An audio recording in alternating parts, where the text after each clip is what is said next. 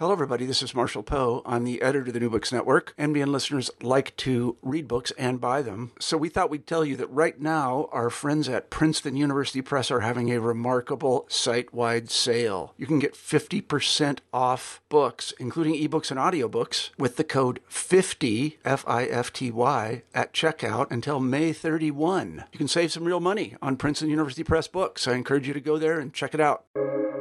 Welcome to the New Books Network. Hello, this is Lilly Goren with the New Books Network, the New Books in Political Science podcast. Today I'm joined by Jeffrey Mehltretter Drury and Sarah Mehltretter Drury, who are the editors of Rhetoric, Politics, and Hamilton, an American musical. This book was published by Peter Lang, publisher, in a particular series that I'm going to let um, Jeff and Sarah talk a little bit about. First, I'd like to welcome um, Jeff and Sarah to the podcast and ask them to tell us a little bit about themselves personally and how they came to a project about the musical Hamilton because we all love the musical Hamilton and this is a great book to sort of learn a little bit more about how this musical is now positioned within our public discourse and what it's teaching us about the founding as well. Welcome to the New Books in Political Science podcast, Jeff and Sarah. Thank you. We appreciate the opportunity to be here. Um, I'm uh, happy to talk a little bit about the inception of the project, and then um, Sarah will talk a little bit about her role in, in it as well. So, I'm associate professor at, of rhetoric at Wabash College in Crawfordsville, Indiana, and my program of research is really interested in political communication, broadly conceived. Uh, I also am a fan of Hamilton, uh, actually through Sarah. She's the one that introduced me to the musical and uh, as I've been listening to it, and uh, I got the opportunity to see it in Chicago, it occurred to me as a scholar of argumentation, in particular, that Hamilton's mode of arguing is not very productive in terms of the way I teach it, say, in, in the argumentation debate class. And so I prepared a paper on it for a conference, the International Society for the Study of Argumentation um, conference. And uh, after I presented it, one of the other uh, people at the conference who's in the audience asked me if I had interest in editing a book on Hamilton because he had a, a, project he'd been working on. To be honest, I hadn't thought about it, and I was looking for a next project to work on. And um, so he and I talked and uh, decided that it might be an interesting way to go. And so we did a, an initial call for chapters, and I was surprised, but not really surprised at the uh, the response to that, as you can imagine, as you said, a lot of people love Hamilton, a lot of different ideas. Um, and so it seemed like it was a viable option. Given the number of uh, submissions, that's when I decided to bring Sarah in. I'll, I'll turn to her to talk about her part in the project. Thanks. So uh, I'm Sarah Mehltretter Drury, and I am also an associate professor of rhetoric at Wabash College. I also serve as director of Wabash Democracy and Public Discourse, which is a program that promotes productive communication across differences. I teach and research in politics and religion and democracy.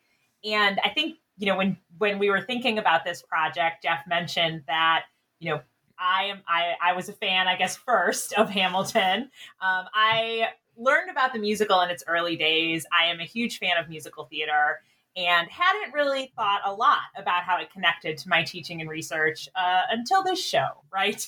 And I remember seeing the early reviews of the show. My interest was piqued.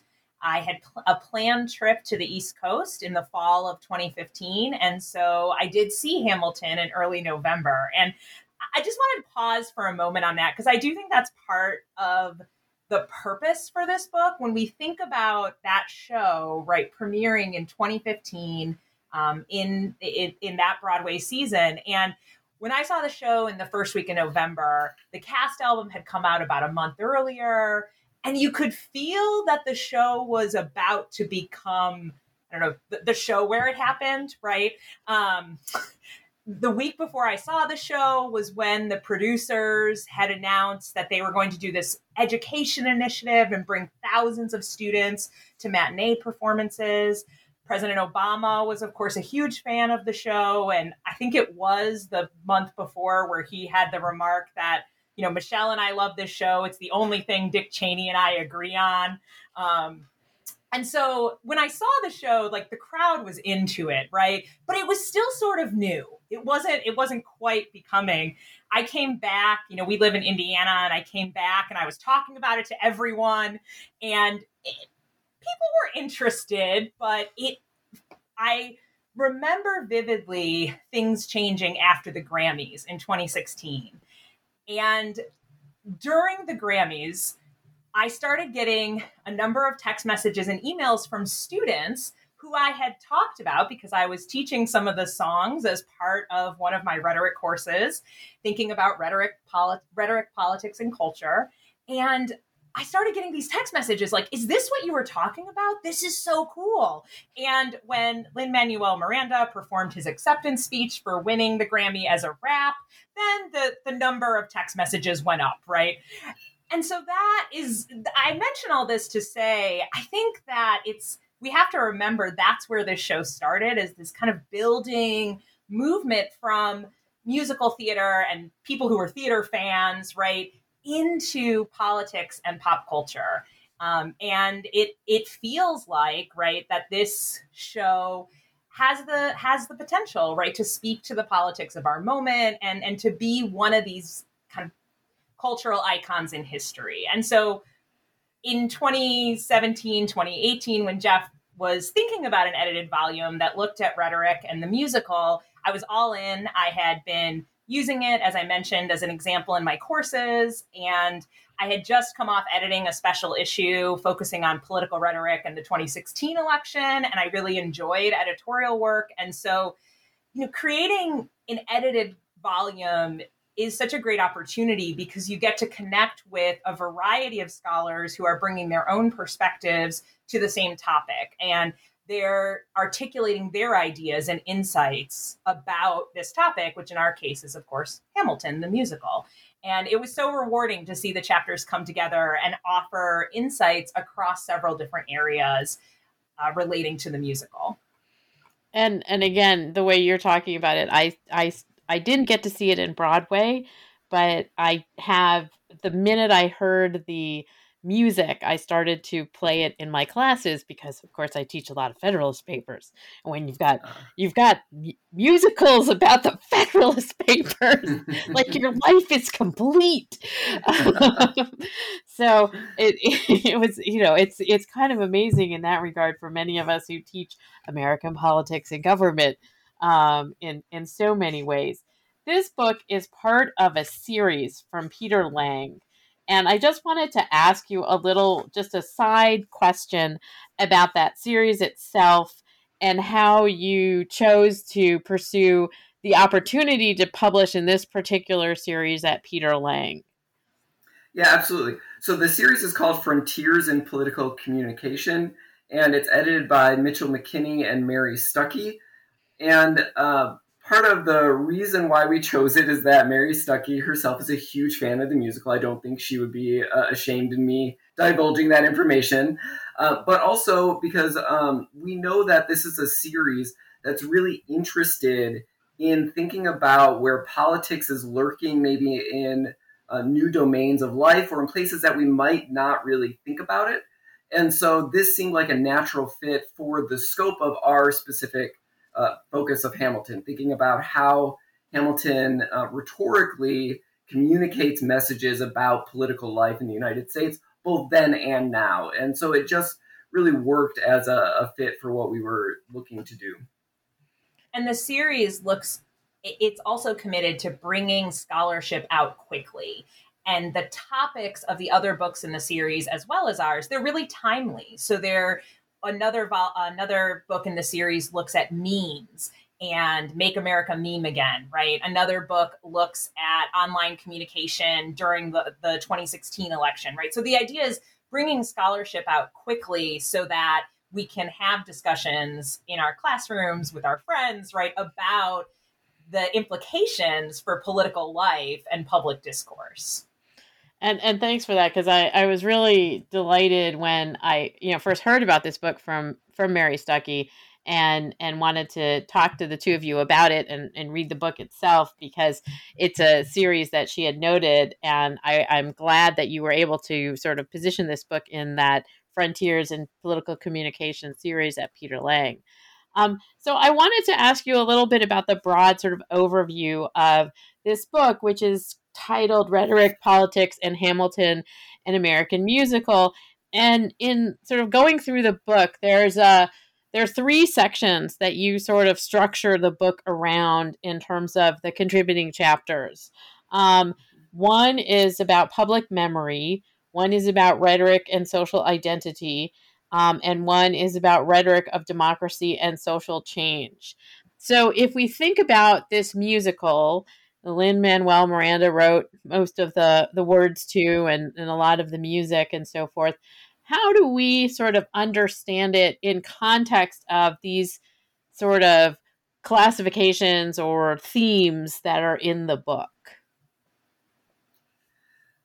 I think that as we were dividing the submissions, initially it's it was worth noting, right, that these divisions are somewhat artificial, right? So there are chapters in the social identity section that connect to public memory and you know democracy is underlying all of it. And so uh, you know this is kind of an organizing tool for us to think about what's the emphasis of these various chapters. As i mentioned we had a lot of phenomenal submissions uh, potential for the the volume and we had to pick and choose. Initially uh, we had thought there might be a section on pedagogy for instance thinking about how people are teaching um, but then it, it occurred to us that really what people wanted to think about was how does Hamilton communicate about basically what it means to live in US society? And part of that is reflecting back on our history. So the public memory section is thinking about how does Hamilton tell or retell the founder's narrative and and the messages related to uh, what it means to become a country, what it means to uh, found this specific country, thinking about questions also related to uh, topics like slavery. So the public memory is really uh, thinking about the lessons from history that we take for today. The social identity section looks at uh, questions related to the groundbreaking elements of this musical that people often point to, thinking about things like race and uh, also gender is included in that, thinking about how Hamilton represents um, these aspects of, of identity, what it means to be an American and then the final one looks at how Hamilton communicates messages about what it means to live in society. How do we enact our citizenship, um, or how do we live as members of a political community? And so, uh, again, the the ideas or the themes might emerge across all the chapters, but each of the chapters within those units have a, a special emphasis on that um, that particular question. Sarah, I don't know if you want to add anything. I guess I'll, I'll just emphasize that I, what connects all the chapters is a focus on rhetoric or public discourse and the ways that communication, right, our understanding of politics, of popular culture, of history comes through different aspects of the musical. Then also right how the musical relates to aspects of the things i just mentioned history culture politics. And so it is taking the perspective of scholars looking at that flow between different areas of communication and uh, different areas of communication and public life and and again you know i am trained as a political scientist. The two of you are trained in communication. There is great connection between these areas obviously. Um, and and so for those who are who are trained in other things who might be listening um, can you just flesh out a little bit about how rhetoric and communication are the framework um, disciplinary framework shall we say um, for the analysis that distinguishes the analysis potentially from history or even political science So, when we talk about rhetoric or communication, I think a lot of people might immediately go towards a negative connotation of rhetoric. And the field of rhetorical studies is much more interested in the ways that different forms of communication, so verbal, nonverbal, right, dance, performance in this case, give us meaning and understanding. They create connections or areas of disconnection between audiences, between groups of people. And so the scholars using what we call rhetorical criticism, it's a critical and interpretive method of research. So, what does that mean? It means that the authors in this volume are taking a close analytical look at an artifact. So, that might be a song in the show, it might be a set of newspaper articles about the show, it might be a museum exhibit about the show. They're taking a look at that artifact and bringing an understanding of how that artifact speaks to a set of audience audiences. And this type of methodology is ideally suited, I think, for Hamilton because we've seen over the last five, six years how the show connects, engages, and frustrates a variety of audiences. And so an edited volume with all these different perspectives starts to get at the different ways that the show is impacting our society, our politics, and our culture. And really, with that emphasis on what's being communicated here, how is meaning and understanding being created and shared across these audiences? Yeah, and I'm probably preaching to the choir here, but I also think part of what we wanted to do with this volume was to eh, recognize the importance of taking popular culture artifacts seriously. To say that you know it's not just a musical, right? There is a lot going on here, both within the performance itself, but also as it expands outside with the fandom, with the memes, with the protests that uh, that use lyrics, things like that. Um, and so, with the significant following this musical has among youth and among uh, all segments of society, we really wanted to sit down and say, what's going on here and why does it matter for our understanding of these various elements?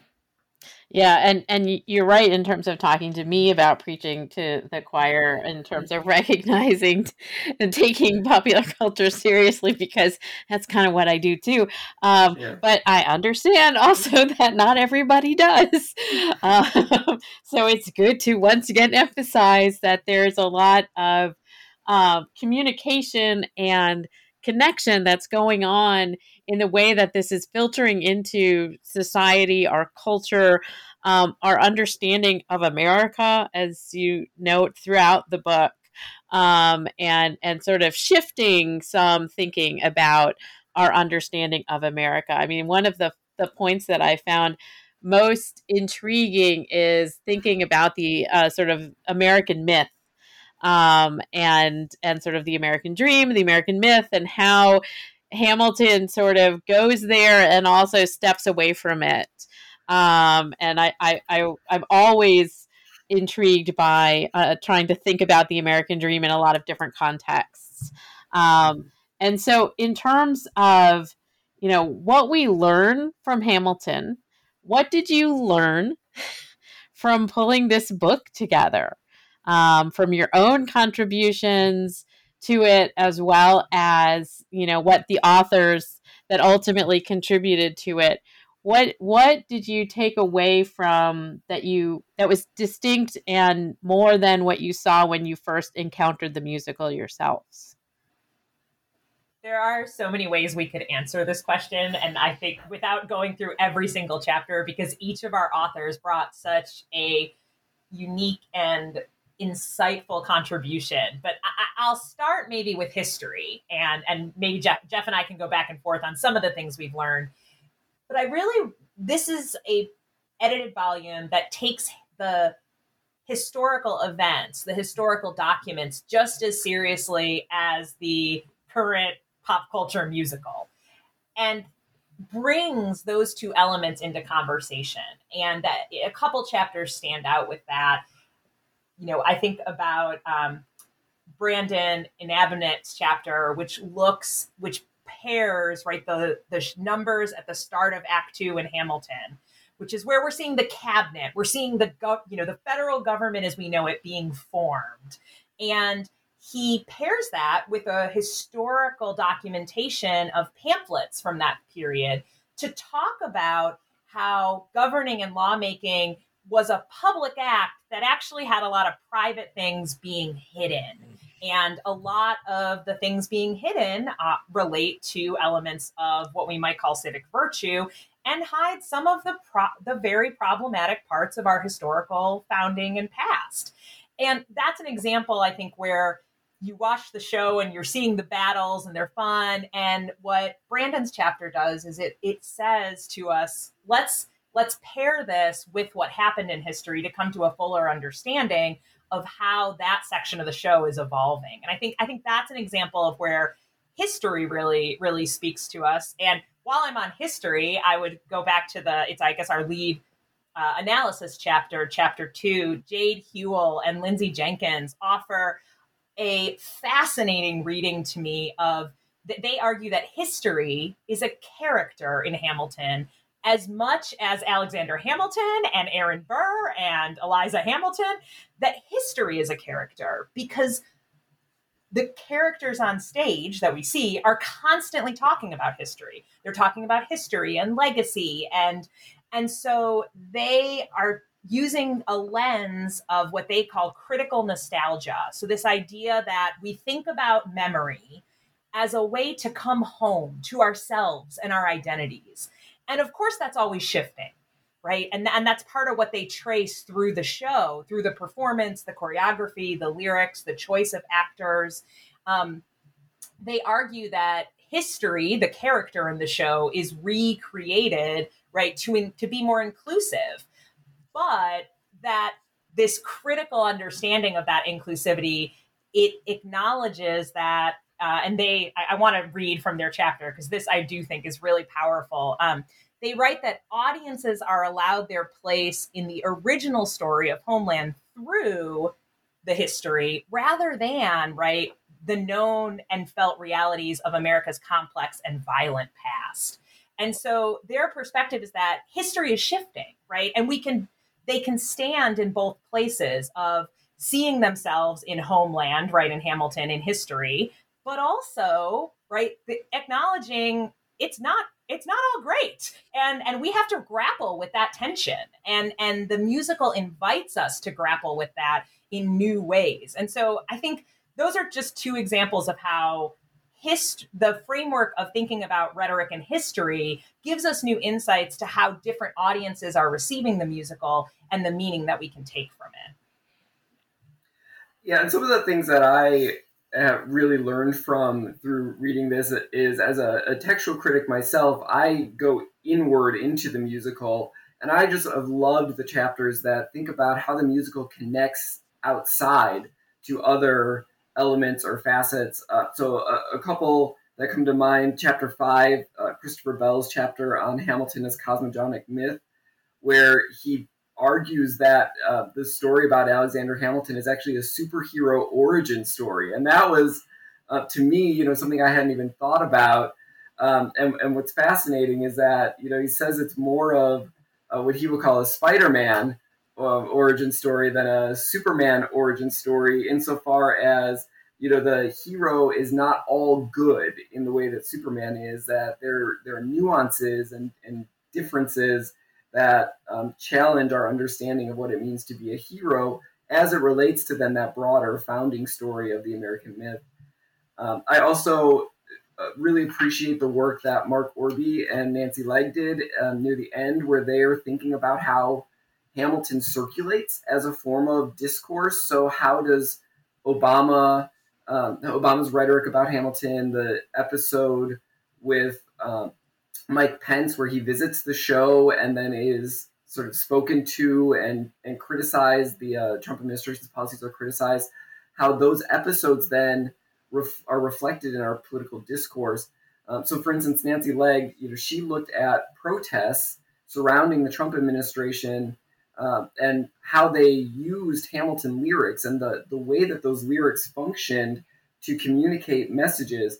Uh, and what's fascinating, and I think has taken on perhaps a, a new salience in light of January 6th, is that none of the use of Hamilton justified violent reaction even though that was the context of the American Revolution was was very much violent. And her argument was that they were using that language but not actually advocating violence. They were advocating very much a peaceful resistance and and the way that that then undercut to some degree the potency of their arguments is I think a fascinating thing to think about uh, again especially as it re- reflects the contemporary society that we live in um, and in terms of sort of thinking about the way that Hamilton has circulated as rhetoric and political discourse, which is a lot of what the emphasis of the book is also about.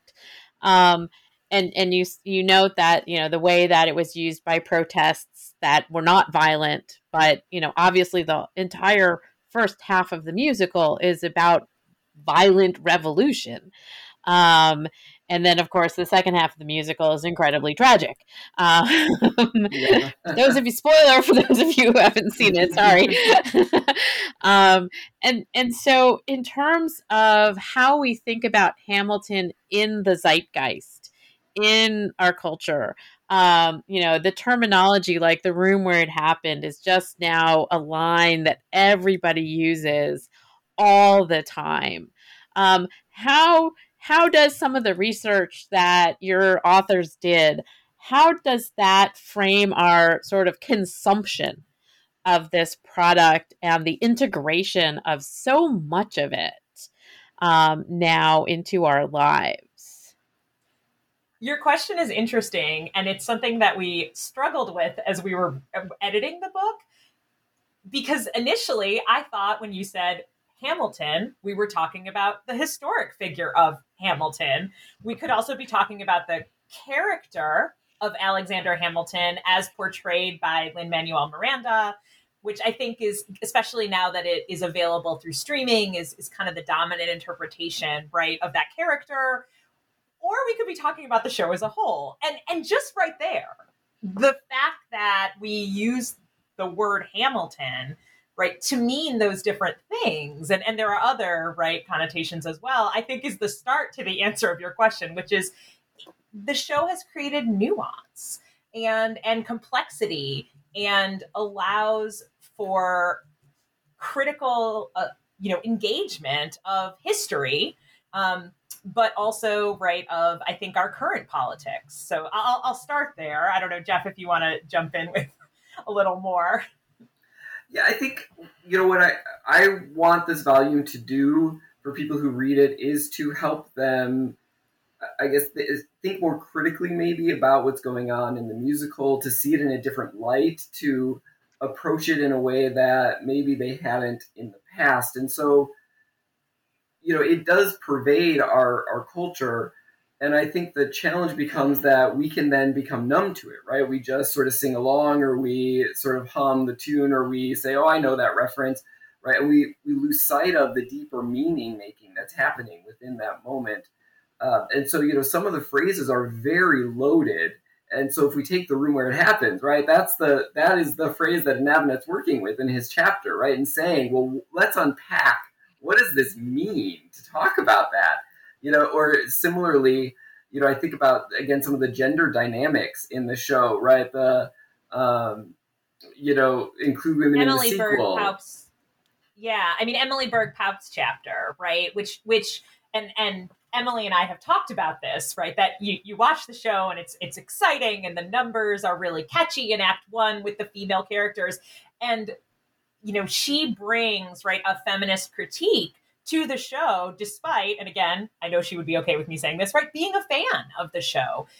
But recognizing when we look at these care at the women characters in the show, right, the the women are portrayed in a subservient role that very much echoes historical themes of Republican motherhood. And we don't qu- question that, right, in the show very much. And her chapter, I think, is an example of what Jeff was just saying that it it challenges us as readers to say, what more can we learn from this show? What can we learn about what it means, how it's speaking to us today? What can we learn about our history from the ways that the speaking to us today doesn't necessarily match maybe with our understanding of, of where we would like to be? And so I think that's part of what the chapters in this volume can do for the reader is is continue that conversation. And so if you're a fan of the show and you've run out of people to talk about the show with because they've watched it and you still want to think about it and talk about it, this is a book for you. Uh, because I, as as editing this volume, that's the way I felt. Like it just it let us live in the show for longer and think about how is it impacting our society today. Yeah, and one other thing I'll note too is that I know there are a number of different volumes out there about Hamilton, uh, and history has become a very predominant theme in a lot of the research. So, how does Hamilton connect to the historical events? You know, is it real? Is it true, etc. And I will admit that our volume doesn't spend as much time with that question. That's less important to us than what is it doing rhetorically uh, as it reflects a perhaps true or false or revised version of history. And so I, I think it offers a different angle than a lot of the other published research that's out there about Hamilton as well. Yeah, and and I and again, you also talk about the book does talk about the history around the around Hamilton and around the Revolution, obviously, but um, it's it's not necessarily the focus, even though, as you note, one of the chapters does think about history as a character in the show, which I thought was an amazing and and sort of new way to con- consider not only what's being portrayed, but also, as you note, the sort of lines that are used again and again and again um, particularly in the first half when they're talking about like we're doing this for history, um, and that's that's in so much of the vernacular of the show is you know thinking about the historical understanding.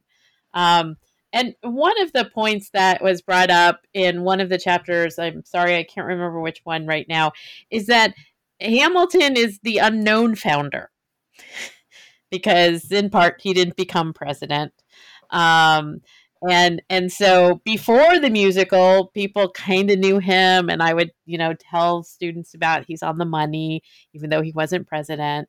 Um, and and he was featured in a Snickers ad some years back too, or Aaron Burr was featured in a Snickers ad some years back. Um, but this idea that this musical was possible because he's not George Washington. Can you talk a little bit about that thesis as well? Sure. I I think you've you've hit on something, right? That unless you were somebody that was teaching American politics, right, political communication, you might not be encountering Alexander Hamilton as much. Those of us that read the Federalist Papers for fun, sure. Sure. But other than that, right?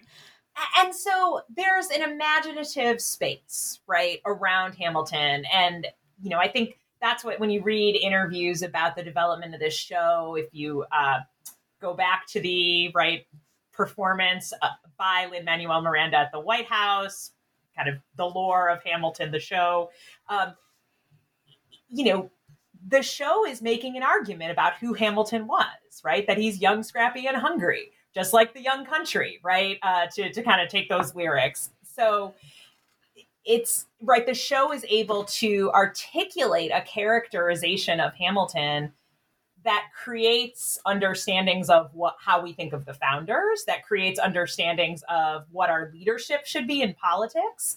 And I'll draw in here, I think, Jeff's chapter, because it's weird to talk about. We both have chapters in the book. It's a little odd to talk about your own chapter. So I'll, I'll draw on his chapter, mm-hmm. right? you know, when Jeff said he was interested in the argument after we saw the show together, you know, we, we talked as political communication people, right? We talked about that, that really Hamilton's way of arguing is, is not what we teach our students about productive argumentation and how to create compromise in government and how do we move forward or, or even how do we advocate well for a position we really care about in an ethical way. And yet, right? The, show is telling this melodramatic narrative that leaves you feel, right, leaves you with uh, particular emotions towards the founders and towards Hamilton. And so I think because Hamilton was not as well known, there was more space for articulating a characterization that then right in has the potential to impact and and challenge some of our notions of the that right Revolutionary War period and and so on. And so uh, yeah, and and I guess I would say too. I mean, it's it's there are other volumes, as Jeff was saying, that really explore some of the historical features, but I think as a ethos experiment to use the rhetoric term right that hamilton in the music so the character of alexander hamilton in the musical has a particular ethos uh, that is that relates to the way we think about the american dream as you mentioned that relates to the way we think about conflict in our current political climate right do you do you just keep pushing your point forward do you find ways to compromise right the idea that compromise is a little bit of a shady thing. It connects to our ideas about about what counts as hard work, right? Or or kind of that that in, uh, it connects to immigration narratives, and so because he wasn't as well known, right? The ethos can be established through the show and connect to all these current political issues and concerns of the audiences here in the 21st century. I mean, I think it's also important to note that it, it's musical theater, right? So there needs to be some action, some drama, right? And so, uh, uh quite frankly, a musical about George Washington might be inspiring, but you're not going to have a sex scandal. You're not going to have death in a duel. You're not going to have all of the salaciousness that surrounds the Hamilton story. And I think that's part of it too. Is that uh, you know you use tragedy as a, a, a descriptor for the second half, you know, and I think that uh, that story element, the drama element behind it, makes for uh, fun storytelling that actually captures audiences' attention in a way that Washington retiring to Mount Vernon just might not cut it. You know. And of course, there's lots of scandal around Jefferson, but Jefferson is so complicated in, in our sort of mind's eye as Americans that um, Hamilton is more of a blank slate. yeah, no, absolutely. And I will admit now that um, you know, I think what what is happening to some degree is that it's hard to separate the performances in the musical from the characters, and so you know, Daveed Diggs will forever be Jefferson in my mind. So when I think about you know a musical about Jefferson, I just you know it doesn't doesn't work for me. I I understand. I understand. I mean, for a while, a lot of these characters were in my mind's eye as the the folks who played them in the Adams, uh, John Adams um, uh, presentation miniseries. miniseries. and so now they those images have now been replaced by the ones from Hamilton. So, um, and 1776 never stuck. Uh, because it, it it was too cheesy. Um, so, so I think these these presentations are what's filling my brain in terms of how I think about these characters now.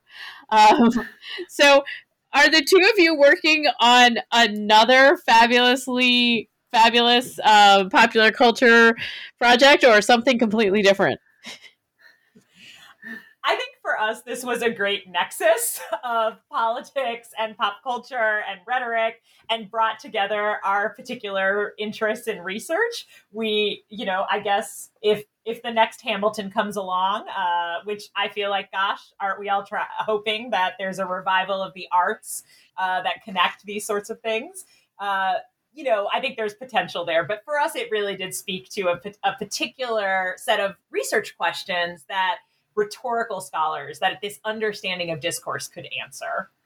Yeah, and again, at, at heart, we are fans of the musical first. That was what brought us to this project to even consider it, right? We I would never have written a chapter on it if I didn't actually care about um, the musical itself. And so yeah, I think you know there may be opportunities for that sort of work in the future, but as Sarah said, as of now, we haven't really uh, pinned something down like that.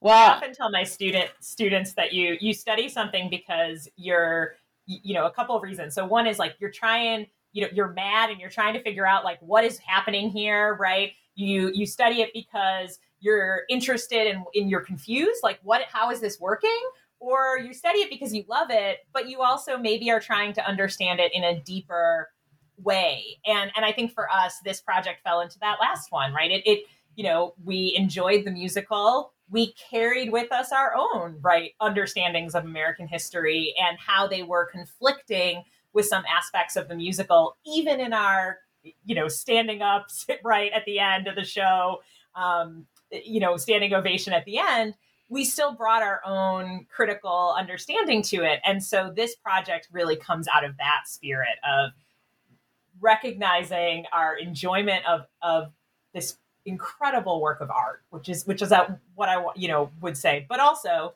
right let's have a conversation about how it's impacting and relating to some of the more challenging aspects of our politics and culture today.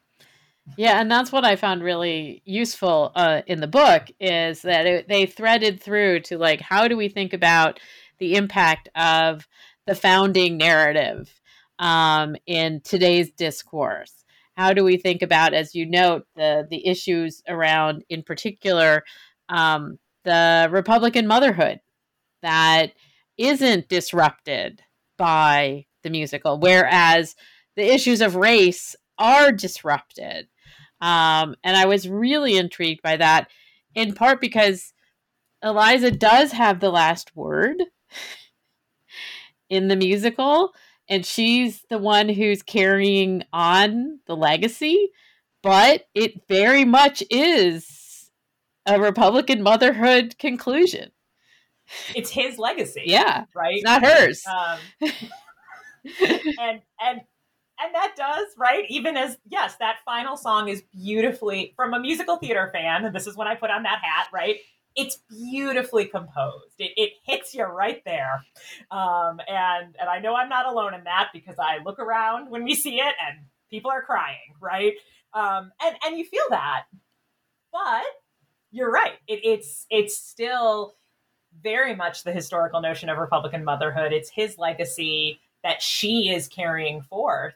Um, and, and what does that, what does that say, right? To, to how we, how we reflect on this musical in this moment, but also, I guess, to, to invoke the how will history reflect on this musical? Did it do enough? Right. And I think that's, you know, paraphrasing a little bit of the end there. Um, does this musical do enough? And and I think our author, the authors in this volume are grappling with that, right? They're they were. It, I was, as you said, I think just really humbled by their abilities to bring back their understanding of aspects of the musical to current issues like immigration, like protests um, around elections, like you know the the pop culture myths of our time, and and to say this is this is what history is going to reflect on in five decades and a hundred years as we look back on this period.